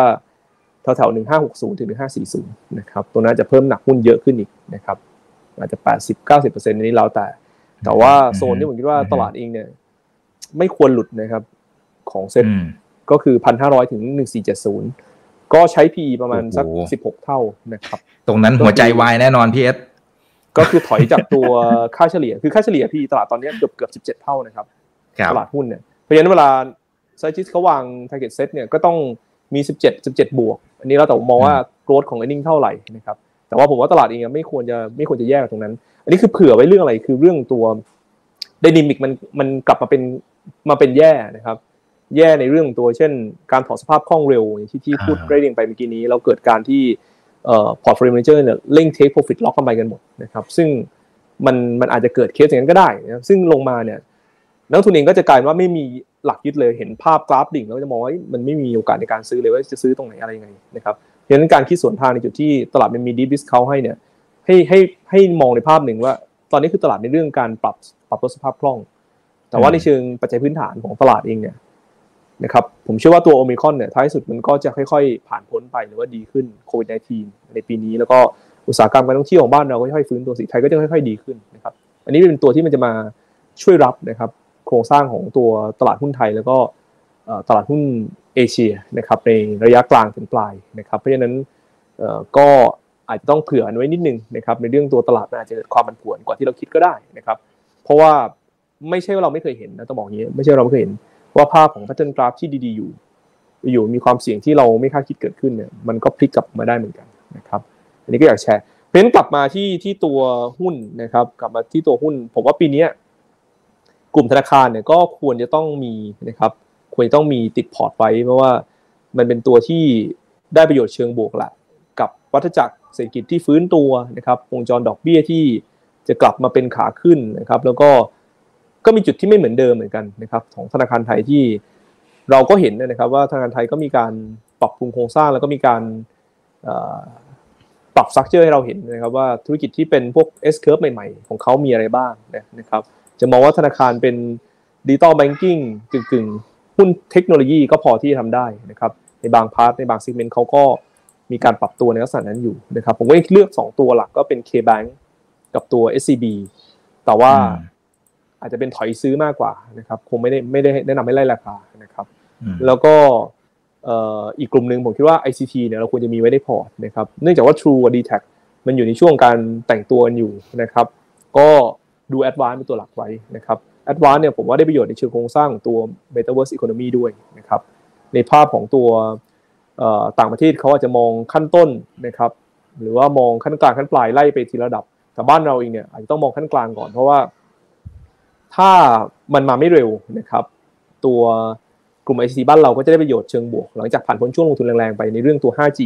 ซึ่งมันจะมี demand เข้ามาอยู่แล้ว แต่ Metaverse Economy จะเป็นตัวเร่งนะครับพวก Cloud Computing นะครับพวก Data Center ให้มันออกมาต่อยอดมากขึ้นนะครับแล้วก็ชิปในเรื่องตัวอุตสาหกรรมพวก downstream นะครับพวก payment wallet marketplace digital marketing พวกนี้มันจะมีอ่อ impact เชิงบวกเข้ามามากขึ้น ซึ่งก็รู้แล้วแต่ส่งผลต่อขั้นกลางนะครับอย่าง mobile เบเตอร์บ้านเรา ADVANC ก็อยู่ในจุดที่ผมก็ได้เปรียบนะครับ อีกธีมหนึ่งต้องบอกว่า เป็นธีมระยะยาวในขาหนึ่งก็คือตัวพวกธีมพวก battery storage นะครับหลายคนจะเลือกตัวที่ลงทุนมาก่อน แต่ในมุมมองของของ Nomura เราเนี่ยเราเลือกตัว GPSC นะครับที่คิดว่าท้ายสุดเนี่ยนะครับตัวแบตเตอรี่เนี่ยเขาคงลงทุนแหละนะครับแต่ว่ามันมีข้อดีเรื่องหนึ่งก็คือการค่อยลงทุนแล้วก็การค่อยขยับนะครับถ้านโยบายเป็น support ก็จะเป็นจุดที่เขา อาจจะมีความเสี่ยงในเรื่องการที่จะลงทุนลงแรงในช่วงแรกเนี่ยน้อยกว่าหน่อย แต่อีกเรื่องหนึ่งก็คือฐานกำไรเขาเนี่ยจะไม่มีจุดสะดุดนะครับจะโตขึ้นเรื่อยๆนะครับจากการที่เขาเริ่มขยายออกไปต่างประเทศ พวก wind offshore นะครับในไต้หวัน หรือว่า DMA ในอินเดียที่เกิดขึ้นเนี่ยจะทำให้ e a r n i n g ของตัว GPSC เป็น uptrend นะครับแล้วก็ผมเชื่อว่าตัวแบตเตอรี่เนี่ยจะเป็นตัวต่อยอดนะครับเพราะฉะนั้นกระแสของตัว EV นะครับตัว ecosystem ที่จะเข้ามาของระบบนิเวศของตัวรถไฟฟ้าเนี่ยนะครับ GPSC เองก็จะเป็นตัวได้ประโยชน์นะครับ ส่วนตัวส่งออกเนี่ยเนื่องจากเราคิดว่านะครับความเสี่ยงด้านเครดิตของเอเชียจะเร่งขึ้นนะครับจากจีนนี่แหละจะมีปัญหาด้านเครดิตนะครับแล้วตามปกติ cycle credit risk มันจะมาเนี่ยมันจะทำให้ตัวอุตสาหกรรมการส่งออกแย่ลงนะครับแย่ลงนะครับเป็น leading indicator ประมาณสัก 3-6 เดือน เพราะฉะนั้นเรากังวลต่อภาคการส่งออกในช่วงครึ่งหลังของปีนี้นะครับว่าจะแผ่วลง แต่อุตสาหกรรมแรกที่เราคิดว่าอาจจะเกิดจะเป็นตัว พวกโภคภัณฑ์นะครับโภคภัณฑ์แต่ว่าส่งออกที่เป็นกระแสพวกเทคโนโลยีเซมิคอนดักเตอร์เราคิดว่ายังโตได้นะครับแต่ว่าถ้าโมเมนตัมแบบนี้มามันจะมีจุดสะดุดแน่นอนครับอีก เพราะฉะนั้นผมคิดว่าครึ่งแรกเองเนี่ย KCE นะครับที่ปรับฐานลงมาเนี่ยนะครับน่าสนใจนะครับสามารถซื้อลงทุนได้ แต่ว่าเล่นไปสักประมาณกลางๆไตรมาสสองอาจจะต้องมา recheck เรื่องความเสี่ยงด้าน credit risk ที่อาจจะทำให้ตัวอุตสาหกรรมส่งออกมันแผ่วลงมาได้นะครับ แล้วก็ ถ้าเป็นกระแส repining นะครับผมจะยังไม่เอาอุตสาหกรรมการท่องเที่ยวเลย เพราะว่ายังเห็นดาวไซด์ในเรื่องตัว earning แล้วก็ผมคิดว่าราคาหุ้นเองเนี่ยยังมีจังหวะเวลาให้เราซื้อได้นะครับเช่นเดียวกับตัวกลุ่มค้าปลีกโดยส่วนใหญ่ก็ยังยังจะแนะนำให้หลีกเลี่ยงก่อนนะครับแต่เราจะเลือกตัวนิคมอุตสาหกรรมนะครับเราเชื่อว่าแผนการผลิตของโลกเองเนี่ยมันฟื้นแล้วนะครับทีมชนะพัดบันน่าจะมาอมตะก็เป็นตัวหนึ่งได้จากธีมในเรื่องตัว reopening แล้วสุดท้ายเรามองพวก retail business นะครับที่จะต่อยอด สิ่งที่ฟื้นตัวแบบ U shape นะครับ digital platform ที่กำลังจะเข้ามาเราเชื่อตัวติดล้อยังเป็นตัวที่ที่น่าสนใจนะครับนี่ก็จะเป็นหุ้นหลักที่เราแนะนำสำหรับปี 2022 นะครับ ส่วนพวก mid small cap เองเนี่ยจริงๆ คือธีมเดียวกันเลยนะครับจะเป็นพวก metaverse economy นะครับจะเป็นพวก retail business นะครับแล้วก็จะเป็นพวก hedging inflation เราก็ชอบพวกกลุ่มประกันอย่าง BLA นะครับหุ้นอย่างตัว JMT Singer นะครับหุ้นที่ ได้ประโยชน์จากตัวเงินเฟ้อที่กำลังจะค่อยๆ ฟื้นตัวอย่าง KSL นะครับพวก GFPT นะครับหรือว่าพวก Digital Media นะครับอย่างตัว Plan B แล้วก็พวก Digital Tech Consult อย่าง BEA หรือว่า BBAK พวกนี้ก็จะเป็นตัวหุ้นที่อาจจะเป็นชุด mid small cap นะครับเพียงแต่ว่าปีนี้เราคิดว่าเนื่องจากที่ว่าตลาดหุ้นเนี่ยจะถูกได้ด้วย big cap เนี่ยเราคิดว่า mid small cap เองเนี่ยอาจจะต้องเลือกเป็นตัวตัวแบบนี้เป็นธีมไปนะครับแต่ว่าหุ้น big cap เองโดยส่วนใหญ่ในปีนี้นะครับ พอพ้นจุดที่ผันผวนที่สุดของตลาดไปเนี่ยน่าจะให้ผลแทนที่ค่อนข้างดีนะครับ ก็อย่างทุนที่โฟกัสตัวหุ้น big cap ก่อนครับผมอืมครับอ่าขอบคุณมากนะครับ ไม่รู้จดทันกันหรือเปล่านะฮะยังไงไปฟังย้อนหลังกันได้เนาะนะครับแล้วก็ไปทำกันบ้านต่อด้วยนะครับ โอเค ขอดูคำถามจากเพื่อนๆนักทุนทางบ้านกันหน่อยนะนะครับเอ่อ AOT นะครับ ทั้งสองท่านมองอย่างไรครับ เป็นยังไงบ้างคะนะอันนี้ผมจะเลือกคำถามที่มันคล้ายๆ กันดึงขึ้นมาก่อนนะครับ นะครับอ่าพี่พี่ลองพอจะเปิดกราฟแบบปัจจุบันทันด่วนได้ไหมครับ ได้ครับได้ครับโอเคนะครับอันนี้เราถามกันแบบสดๆเลยนะฮะก็สำหรับ AOT นะครับถ้าดูลักษณะเนี่ยผมว่าน่าจะเป็นซิกแซกนะครับแล้วก็ถ้าเราเรียกว่าดูในเรื่องของตัวเรียกว่าจุดพีคนะครับของตัวไอ สถานการณ์ของโควิดเนี่ยผมว่าไปรอสักต้นเดือนมีนานะครับแล้วค่อยเก็บตัว AOT นะครับส่วนแนวรับเนี่ยน่าจะอยู่สักประมาณ 55 หรือ 56นะครับโซนด้านล่างเนี่ยผมว่าพอสู้ได้นะครับสำหรับคนที่รัก AOT นะครับแล้วก็ลุ้นในเรื่องของการเป็น pattern sideway นะครับในระยะกลางไปนะครับเพราะนั้น AOT เนี่ยผมว่าถ้า timing นะต้นเดือนมีนาเนี่ยเก็บนะครับในช่วง peak ของโควิดครับผมครับผม อ่าแล้วพี่เอสเมื่อกี้พี่เอสบอกว่า ถ้าเป็นการท่องเที่ยวอะดูดูจะยังไม่เอา แต่ว่าอย่าง AOT มันก็รู้ๆกันอยู่ใช่ไหมฮะหุ้นเทพถ้าถ้าท่านเทพเขามองตลาดหุ้นขึ้นเนี่ยนะครับ คือเวลาหุ้นจะขึ้นทุกรอบ AOT ต้องมีครับ เพราะว่ามันเป็นตัวที่ช่วย drive เด็กนะต้องมองต้องมอง AOT เนี่ยอ๋อนอกจากอุตสาหกรรมแล้วต้องมองในเรื่องตัวเป็นแรงขับเคลื่อนของของตลาดด้วยส่วนหนึ่งนะครับ ผมเลยคิดว่าตัวหุ้นอย่าง AOT เนี่ยนะครับ คือเรารู้ว่ากระแสเงินสดแข็งแรง แล้วก็ แม้ผลประกอบตอนนี้อาจจะยังไม่ได้ฟื้นตัวนะครับแต่จุดในการซื้อเนี่ยมันก็จะมีกรอบที่ชัดเจนว่า ราคาหุ้นตั้งแต่ 60 บาทนะครับ58 56 เป็นโซนที่แบ่งไม้ซื้อได้ครับผมว่าเป็น3เลเวลที่ใครที่เล่น AOT ก็จะรู้ดีว่า คือแบ่งสเต็ปแบบนี้นะครับสามารถลงทุนได้ครับผมแต่ต้องมองเป็นลงทุนนะครับผมแต่ว่าจังหวะลงทุนปุ๊บแล้วเขาดีดขึ้นไปเร็ว เราจะเล่นรอบทำไรนี้สามารถทำได้ครับผมครับ ท่านหนึ่งนะฮะสองท่านแล้วกันนะครับ บอกว่า TTA เป็นอย่างไรบ้างครับ เออนี่คุณกิตินันคุณปุ้ยนะครับ คุณภูนะฮะสำหรับ TTA นะครับก็อาจจะประเมินในเรื่องของตัวรอบดิดกลับเนี่ยนะครับน่าจะเป็นภาพของการรีบาวนะครับก็อาจจะดูด่านใหญ่นะครับ สักประมาณไม่เกินสิ บเอ็ดจุดห้าสิบสองบาทแถวเนี้ยนะครับผมว่าน่าน่าจะขายออกไปก่อนนะครับสำหรับตัวของเอลเอ่อ TTA ครับผม อืมอืมครับครับสลับไปที่พี่เอสนะครับ มีสองท่านนะครับ บอกว่าช่วยดู TMB หน่อยครับเออในในมุมพื้นฐานนะนะครับ ในมุมพื้นฐานว่าอย่างไรนะครับ TMB ขึ้นมาแรงมากนะ ขึ้นมาแรงมากนะ เป็น TTB ป่ะครับ TTB TTB TTB เปลี่ยนชื่อ TTB ครับ TTB ก็ต้องบอกว่าจริง ๆ ผมว่าตลาดเองเนี่ยก็ก็จะมองแบบนี้นะครับ เวลามันมีเรื่องตัว M&A นะครับผู้ที่มีการปรับโครงสร้างนะครับ แล้วกระบวนการทุกอย่างมันมันแล้วเสร็จเนี่ยนะครับ มันก็จะมีภาพตัว structure รายได้ แล้วก็พิเศษที่เปลี่ยนไปนะครับ จริงๆ TTB เองเนี่ยต้องบอกว่ามันขึ้นมาเรื่อยๆเนาะแล้วก็เราก็เลือกเป็น yield play ด้วยนะ เพราะว่า yield ในช่วงครึ่งหลังนะครับ ก็ประมาณสัก 2.8 2.9%นะครับที่ที่จะจ่ายในรอบถัดไปเนี่ยที่เราคาดการก็ต้องบอกว่าค่อนข้างสูงแล้วก็จูงใจอยู่นะครับแต่ว่าในแง่ fair value เราก็ไม่ได้ให้ไกลกว่าตรงนี้มากนะนะครับแถวบาท 55 ถึงบาท 60 ประมาณนั้นครับผมสำหรับตัว TTB นะคุณธวัชชัยคุณสุนะครับ คุณโอนะฮะบอกว่า OR มาไหมครับพี่ลองจะกลับมาได้ไหมฮะพลิกฟื้นฟื้นคืนชีพได้หรือเปล่า ครับ OR นะครับรออีกนิดนึงนะครับ เพราะว่าเทรนเนี่ยนะครับมันยังเป็นไซด์เวดาวอยู่นะครับ ก็อาจจะมีด่านใหญ่แถวแถว28 นะครับ ให้ให้ลุ้นกันอีกเฮือกหนึ่งก่อนนะครับสำหรับตัวของเอลเอ่อ PTOR นะครับ แล้วก็ชน 28 เนี่ยเผลอย่อก่อนนะครับ เพื่อดูว่ามันจะทำนิวโลไหมอ่า แล้วถ้าไม่นิวโลรอบนี้จะสวยละสำหรับการฟื้นในภาพระยะกลางครับผม อืมอืมครับ แล้วถ้าเบรกอีกทีก็น่าจะงามละนะฮะใช่ครับ โอเค ขอดูหน่อยนะครับ ขอดูหน่อยแต่ละท่านว่าอย่างไรนะครับ บ้านปู้พี่พี่เอสได้ดูกลุ่มพวกถ่านหินไหมฮะเออมันมันแรงอยู่ช่วงนี้เนาะก็ดูแผ่วๆลงมาหน่อยครับ ก็เริ่มกระตุ้นขึ้นมาบ้างนะครับ เพราะว่าพออินโดเขาจำกัดการส่งออกนะครับ ตลาดก็เริ่ม expect ว่าภาพของตัวราคาถ่านหินน่าจะกระตุ้นขึ้นมาบ้างแต่ว่า เอ่อต้องบอกว่าในแง่ตัวเทรนด์ราคาถ่านหินเองตอนนี้นะครับ มันขยับไหมเอ่อก็ขยับขึ้นนะครับ จากช่วง 4-5 วันก่อนหน้าเนี่ยแถวร้อยหกสิบร้อยเจ็ดสิบนะครับขึ้นมาร้อยเก้าสิบหกก็คงต้องตามดูต่อนะครับ อีกว่ามันจะขึ้นได้มากน้อยแค่ไหนเอ่อเพียงแต่ว่าผมยังยังไม่แน่ใจว่าไซเคิลของตัวราคาฐานรอบเนี้ยจะมีเรื่องตัว restocking นะครับได้ยาว นะครับเหมือนไซเคิลก่อนหน้านี้ไหมที่ขึ้นไปจนถึง 250ถึง270 ซึ่งถ้าดูตามภาพการตรงนี้แล้วก็ช่วงเทศกาลตรุษจีนใกล้เข้ามาแล้ว ยังไม่น่าจะถึงนะครับผมคิดว่าแรงส่งไม่น่าจะพอเพราะว่าเทศกาลตรุษจีนเองหลายคนก็ทราบดีว่าเป็นช่วงที่โรงงานสารจีนก็จะปิดกันอีกรอบหนึ่งนะครับเป็น demand ที่เร่ง restocking เข้ามาเนี่ยก็จะแผ่วลงไปอีกรอบนึงครับโดยภาพรวมยังมองเป็น trading อยู่ครับสำหรับบ้านปูตรงนี้ครับผมครับ เอ่อแมคโครอันนี้อาจจะขอทั้งทั้งพื้นฐานและเทคนิคเลย เริ่มจากเทคนิคก่อนครับพี่ลองโอ้โหแมคโครเนี่ยนะครับ คือถ้าภาพระยะกลางถึงยาวเนี่ยโอ้ดูมีปัญหานะครับ เพราะว่าดูจากรอยเอ่อในอดีตเนี่ยนะครับ มันยังเป็นช่วงเวลาที่แบบยังไม่ดีอยู่ครับ ซึ่งไอ้ทามมิ่งตรงเนี้ยนะครับ กว่าจะไปหมดจริงๆเนี่ยผมว่าอาจจะรอในช่วงครึ่งปีแรก นะครับแถวนี้เลยนะครับ ซึ่ง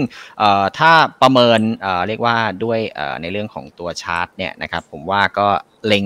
36 นะครับ เบื้องต้นก่อนแล้วกันนะครับ ที่เป็นจุดที่แบบน่าสู้จริง ๆนะครับ แล้วก็ลึกกว่านั้นเนี่ยก็สักประมาณ 33 นะครับ แต่ว่าก็อันนี้เนี่ยมันจะเป็นเทรนด์นะครับที่เคยเกิดขึ้นในอดีต แต่ว่าก็เป็นจุดที่ดีสำหรับการเข้าซื้อนะครับสำหรับตัวของแมคโครนะครับเพราะนั้นผมว่าถ้ายังเห็นรอยแบบนี้อยู่เนี่ยยังไม่เบรกดาวเทนกลับขึ้นไปเนี่ยนะครับ ภาพตรงเนี้ยมันยังละเอาไว้ไม่ได้ครับ ต้องระมัดระวังอยู่ดีครับผมอืมอืมพื้นฐานเป็นไงครับพี่เยศมัน ครับจริงๆเราเรา rating buy นะครับแล้วก็ตัวเนี้ยเป็นตัวหนึ่งที่จริงๆเราเลือกเป็น top pick ปีด้วยนะครับเพียงแต่ว่าเราก็รู้แหละว่าช่วงแรก ๆ เนี่ยเขาอาจจะยังไม่ perform นะครับเรามองเป็นเป็นอ่อนตัวซื้อกรอบที่ผมมองซื้อนะครับ จริง ๆ คือราคาหุ้น 43 บาทลงมาจนถึง 38.75 ผมมองว่ากรอบนี้เป็นกรอบ accumulate buy นะครับผมว่าฐานหุ้นจะอยู่ตรงนี้ จุดที่น่าสนใจของตัวไมโครเนี่ยนะครับต้องบอกว่าถ้าอุตสาหกรรมการบริโภคมันเริ่มฟื้นนะครับเราเชื่อว่า เขาจะเป็นตัวหนึ่งที่ฟื้นได้เร็วนะครับ แล้วก็การเติบโตในไซเคิลถัดไปเนี่ยนะครับ มันไม่ใช่การเติบโตภายในหลัก มันเป็นการเติบโตใน CLMV นะครับ เพราะฉะนั้นหุ้นแบบเนี้ยในจุดที่แย่มีการปรับโครงสร้างฐานทุนพร้อม ผมเชื่อว่าเขาจะกลับมาได้ดีกว่าเดิม เพราะฉะนั้นใครที่เป็นนักลงทุนเองเนี่ยค่อยๆ ซื้อครับ แต่ว่าก็ต้องเผื่อใจอย่างหนึ่งว่ามันยังไม่ได้ฟื้นเร็ว แล้วแม้ว่าจะเป็น top pick ปีเนี่ย แต่เราก็ยังไม่ได้เลือกมาเป็น top pick ในระยะสั้นเลยนะ ในช่วงนี้เพราะว่าเราก็รู้ว่าหุ้นมันยังต้อง รอในเรื่องปัจจัยนิดนึง อีกเรื่องหนึ่งก็คือ การปรับโครงสร้างครับ ผมยังเชื่อว่าระยะเวลา 5 เดือนเนี่ยยังมีเวลาพอที่เขาจะปรับโครงสร้างกระจาย free float มากกว่านี้นะครับถ้าเห็นเทรนด์ของ e a r n i n g momentum recovery หรือว่าเทรนด์ของตัวอุตสาหกรรมมันพ้นจุดต่ำสุดไปเนี่ยนะครับแล้วราคาหุ้นมันเริ่มกระตุ้นขึ้นมา มันน่าจะเป็นจุดที่เขาสามารถกระจาย float เพิ่มเติมได้ แล้วถ้าเกิดการกระจาย float เองเนี่ยมันถึง figure 20%เนี่ยนะครับ ต้องบอกว่าโอกาสในการเข้า index fund ของทั้งภายในและภายนอกของ global index ด้วยเนี่ย ต้องบอกว่าแมคโครพร้อมหมดแล้วนะครับเพราะฉะนั้นตรงนี้อย่าลืมว่ามันไม่ใช่เรื่องตัว fundamental อย่างเดียวมันเป็นเรื่องตัว index fund ด้วย ก็ต้องจับตาแล้วก็ค่อยๆสะสมไปครับช่วงนี้นะครับสำหรับคนที่รอได้แล้วก็ยังไงก็ตามเนี่ยไซเคิลของอุตสาหกรรมบริโภคมันจะฟื้นอยู่แล้ว มันไม่ได้ฟื้นเฉพาะบ้านเรานะมันฟื้นทั้งเอเชียแหละนะครับแต่ว่าคงต้องรอจังหวะนิดหนึ่งครับผม อืมครับโอเคครับ ไอเน็ตไอเน็ตนะคุณจุดทารัตนะครับแม่ลิงไปกี่ลิงแล้วเนี่ยนะฮะพี่ลองดูให้หน่อยครับครับโอ้มีน่าจะเรียกว่า ถ้าเป็นเอ่อเรียกว่าโครงสร้างที่เอ่อเรียกว่าเคยเล่นกันนะครับเอ่อในในรอบนี้นะครับ ก็เอ่อเรียกว่าคงเต็มสตรีมนี่แหละนะครับเอ่อจัดเต็มมาก มันจะดูชนละชนอันนี้อันนี้ชนละชนละชนละชนละผมว่าชนละผมว่าชนละนะครับเอ่อ ด่านที่ห้าจุดเอ่อแปดจุดห้าศูนย์นะครับขึ้นไปเนี่ยผมว่าน่าจะมีปัญหาละสำหรับตัวของ iNet นะครับแล้วก็หลังจากนี้เนี่ยผมว่าน่าจะมีในเรื่องของการ take profit นะครับก็เอ่อเบื้องต้นเนี่ยเล็งแนวรับก็คือเอ่อโลวันนี้มี 7.8 นะครับแล้วก็ปิดแก็บที่ 7.40 เนี่ยถ้าสมมุติว่าจะเทรดดิ้งนะครับรอที่เอ่อแนวรับดีกว่าครับผมอืมอืมครับ โอเคนะครับเอ่อน่าจะได้อีก เอาขออีกสักหนึ่งแล้วกันนะครับเอ่อ JMT ค่านะครับ PS JMT ค่ะรวมถึงกลุ่มนะฮะในเรื่องของการบริหารนี่ยังน่าสนใจไหมคะครับก็ก็ยังเป็นกลุ่มที่ที่ยังเติบโตได้นะครับ เพราะว่าต้องบอกว่าคือโครงสร้างสิทธิไทยมันมันฟื้นแบบอยู่นะครับแล้วก็หนี้เสียที่จะถูกขายออกมาเนี่ยก็ยังคงมีอยู่ระดับที่ค่อนข้างสูงนะครับแล้วก็ JMT ก็มี experience ในเรื่องการบริหารตามเก็บหนี้นะครับค่อนข้างดีเทรนด์ e นิ่งเนี่ยนะครับก็คือ ฐานทุนพร้อมนะครับถ้าก้อนนี้ออกมาซื้อได้ในราคาที่เหมาะสม โดยเฉพาะการเป็น joint venture กับธนาคารโดยตรงเนี่ยนะครับก็ต้องบอกว่าเป็นโอกาสที่ทำให้เขาเมีโอกาสในการเปิดอัพไซด์ขึ้นเยอะ ผมมองหุ้นเนี่ยเออร์เน็งยังเดินหน้าทำออทำไฮเป็นรายไตรมาสต่อเนื่องนะสำหรับ JMT เพียงแต่ว่านะครับต้องบอกเพียงแต่ว่าในจุดที่ตลาดขึ้นมาเยอะนะครับขึ้นมาเยอะแล้วถ้าเกิดมันมีความเสี่ยงของ market risk เข้ามาเนี่ยหุ้นที่มี ภาพของการ outperform เนี่ยมันจะมีแรงเทคออกมาบ้างนะครับ แต่ให้รู้อย่างหนึ่งว่าฐานของเขาเองเนี่ยด้วย e a r n i n g ที่มันเติบโตขึ้นต่อเนื่องเนี่ยมันจะมีฐานที่สูงขึ้นนะครับ เพราะฉะนั้นในกลุ่มนี้ผมยังชอบนะ JMT ชอบซิงเกอร์นะครับยังมี upside ทั้งคู่ JMT เนี่ยแฟร์เราน่าจะ 73 บาทนะนะครับผมส่วนตัวซิงเกอร์เองเนี่ยนะครับตัว target price เราก็น่าจะสัก 54ถึง55 บาทประมาณนี้นะครับก็ยังมี upside อยู่ขึ้นอยู่กับการประกาศซื้อหนี้ใหม่หรือว่า ได้ก้อนหนี้ใหม่เข้ามาสำหรับตัว JMT ครับครับฝากทิ้งท้ายหน่อยครับนะครับเดี๋ยวเริ่มจากท่านเทพก่อนฮะท่านเทพลุยก่อนนะครับแล้วเดี๋ยวปิดพีเอสความเสี่ยงไม่ใช่ไม่มีนะครับเพียงแต่ว่าเราเเรียกว่ามองภาพในไตรมาสที่ 1 ดีมากนะครับเพียงแต่ว่าความเสี่ยงที่เราเรียกว่ากังวลเนี่ยมันเป็นความเสี่ยงเรื่องของตัวเรียกว่าสถานการณ์ของบิตคอยแล้วก็ตลาดคริปโตนะครับที่อาจจะเป็นฟองสบู่แตก นะครับ ถามว่าเออมันมีทรงอย่างไรนะครับ ผมเอาราคาหุ้นของ a เม z o n นะครับอ่าสีขาวนะครับ แล้วก็ในช่วงปี 1998 นะครับ ถึงปี 2000 นะครับ ไปเปรียบเทียบกับราคาของบิตคอยที่เราเทรดอยู่ในตอนนี้ปี 2000 ถึง 2001 นะครับ ปรากฏว่ารูปแบบแล้วก็การเคลื่อนไหวเนี่ยมันเหมือนกันเลยนะครับอ่าความเสี่ยงที่จะเกิดขึ้นก็คือ ลงไปแตะ สี่หมื่นละนะครับดิดกลับรอบเนี้ย พยายามออกนะครับพยายามออกนะครับ เพราะว่ามันจะเป็นการรีบาวนะครับ ก่อนที่จะซึมลงแล้ว ถ้าซึมลงนะครับ ผมว่าด้วยฐานนะครับ แล้วก็ถ้าเป็นลักษณะของการเรียกว่าเคยเคลื่อนไหวในอดีตที่เขาเคยเล่นกันเนี่ยนะครับอเมซอนนะครับจากประมาณร้อยเหรียญเนี่ยนะครับ ลงไปเรียกว่าถ้าภายในหนึ่งปีก็เหลือสักประมาณยี่สิบเหรียญนะครับร้อยหนึ่งเหลือยี่สิบก็คือลงไปแปดสิบเปอร์เซ็นต นะครับ ถ้าบิตคอยเทียบนะครับ จากสักประมาณหกหมื่นนะครับยี่สิบเปอร์เซ็นของเอ่อหกหมื่นต้นต้นนี้แหละหมื่นสองนี้เหรอฮะหมื่นสองถึงหมื่นห้า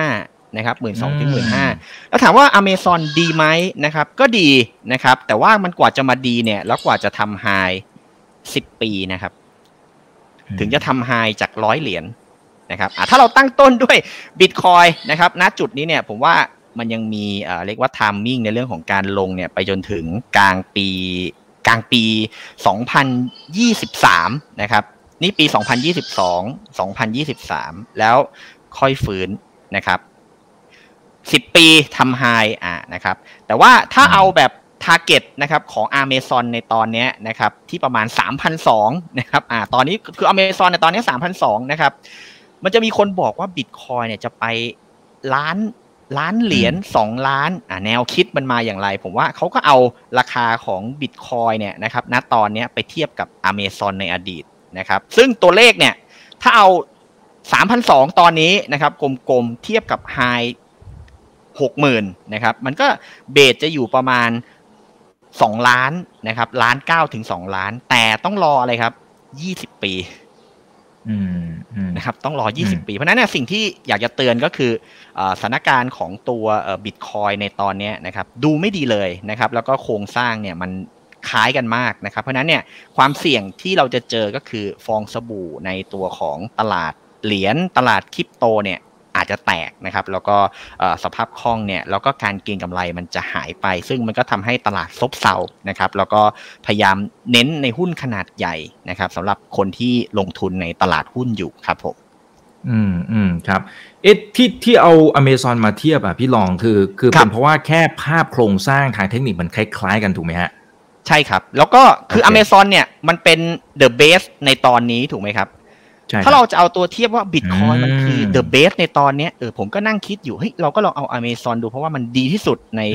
กลุ่มที่จะเป็นดิจิตอลอะไรพวกนี้นะครับใน .com ก็เอาอเมซอนมาเลือกปรากฏเฮ้ยเออมันใช่เลย ในเรื่องของการเคลื่อนไหวสัดส่วนของการลงเพราะนั้นเนี่ยสิ่งที่เราต้องระวังต่อจากนี้ แล้วก็ในปีนี้เนี่ยก็คือถ้าตัวของบิตคอยน์นะครับมันลงเนี่ยนะครับผมว่าสามหมื่นเนี่ยมันเห็นไม่ยากอยู่แล้ว เพราะว่ารูปแบบมันก็คือ double top ถูกไหมครับ แต่ปัญหาคือถ้ามันจบรอบจริงเนี่ย มันอาจจะลงไปเหมือนกับอเมซอนในอดีตก็ได้ ซึ่งกว่ามันจะกลับมาเนี่ยมันก็ใช้เวลานะครับ เพราะนั้นเนี่ยผมว่าเหรียญนะครับหรือว่าตัวของบิตคอยเนี่ยปีนี้ระวังไว้หน่อยดีกว่าสำหรับคนที่เรียกว่าสนใจในตลาดนี้ครับผมครับครับอ่าโอเคนะครับก็เป็นอีกมุมหนึ่งนะครับน่าสนใจนะฮะยังยังไม่เคยมีใครเอาโครงสร้างมาเทียบกันแบบนี้นะครับอ่าโอเคพีเอสฝากทิ้งท้ายหน่อยครับ ครับก็ผมคงคงระมัดระวังมากกว่านะครับ เพราะว่าเอ่อไอเรื่องตัวการดึงสภาพคล่องออกจากระบบเนี่ยเมื่อกี้รองก็พูดไปว่า จุดสำคัญก็คือ การดันขึ้นของสินทรัพย์รอบนี้มันคือสภาพคล่องนั่นแหละนะครับ มันเข้ามาทั้งตัวตลาดหุ้นด้วย อย่างตัวตลาดคริปโตเคอเรนซีเราก็เห็นนะครับว่า correlation กับตัว money supply สูงมากนะครับเพราะฉะนั้นจุดที่มันดันตัวคริปโตขึ้นมาส่วนหนึ่งก็คือ money supply เพราะฉะนั้นเวลาถึงดึงสภาพคล่องกลับเนี่ย ในการผันผวนหรือปรับฐานแรงๆของสินทรัพย์เนี่ยก็ตามเกิดขึ้น และการที่สินทรัพย์ประเภทหนึ่งมันผันผวนแรงๆเนี่ย มันไม่ใช่ผลดีนะครับ ต่อตลาดทุนหรือว่าการลงทุนนะครับในแต่ละ asset class เพราะว่าเวลามันเหวี่ยงแรง มันก็หมายถึงว่าโอกาสที่มันจะดึง asset อื่นๆลงด้วยก็มีนะครับเพราะฉะนั้นการลงทุนก็ตั้งไว้ด้วยความไม่ประมาทแม้ว่าผมจะมองภาพของตัวตลาดช่วงปลายปีนะครับกลางปีนี้ปลายปีเนี่ยดีนะครับ แต่ว่าระยะสั้นผมเชื่อว่าจุดที่ผันผวนมากๆของตลาดคือไตรมาสหนึ่ง แล้วก็อยากให้ทุกคนเองรอจังหวะและโอกาสนะครับผมคิดว่าโอกาสมีรออยู่ครับผมอืมอืมครับอ่าเพื่อนเพื่อนนักลงทุนทุกท่านนะครับ ก็ฟังทั้งสองมุมมองนะครับจะมีบางส่วนที่เหมือนกันบ้างบางส่วนที่แตกต่างกันบ้างนะครับ แต่ว่าผมว่าเป็นมองที่ดีนะนะเราจะได้เอาไปคบคิดกันต่อแล้วก็อย่าลืมไปทำกันบ้านกันด้วยนะครับก่อนที่ตัดสินใจในการลงทุนนะครับ ปีนี้จะเป็นปีที่ที่มันอีกรูปแบบหนึ่งนะครับ เราก็ต้องตั้งรับแล้วก็คอยมองหาโอกาสในการลงทุนนะครับ วันนี้ขอบคุณทั้งสองท่านนะครับ ขอบคุณมากนะครับ สวัสดีครับผม ครั้งต่อไปจะเป็นเรื่องไหนเดี๋ยวรอติดตามนะครับนี่คือถามทันทีโดยช่องถามอีกบิกกับผมอีกบรรพศธนาเพิ่มสุขนะครับทุกเรื่องที่นักทุนต้องรู้ครับ วันนี้สวัสดีครับ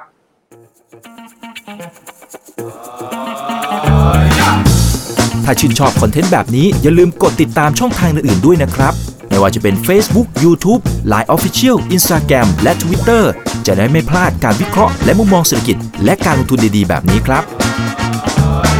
อย่าลืมนะครับว่าเริ่มต้นวันนี้ดีที่สุด ขอให้ทุกท่านโชคดี และมีอิสรภาพในการใช้ชีวิต ผมอีกบรรพธนาเพิ่มสุขครับ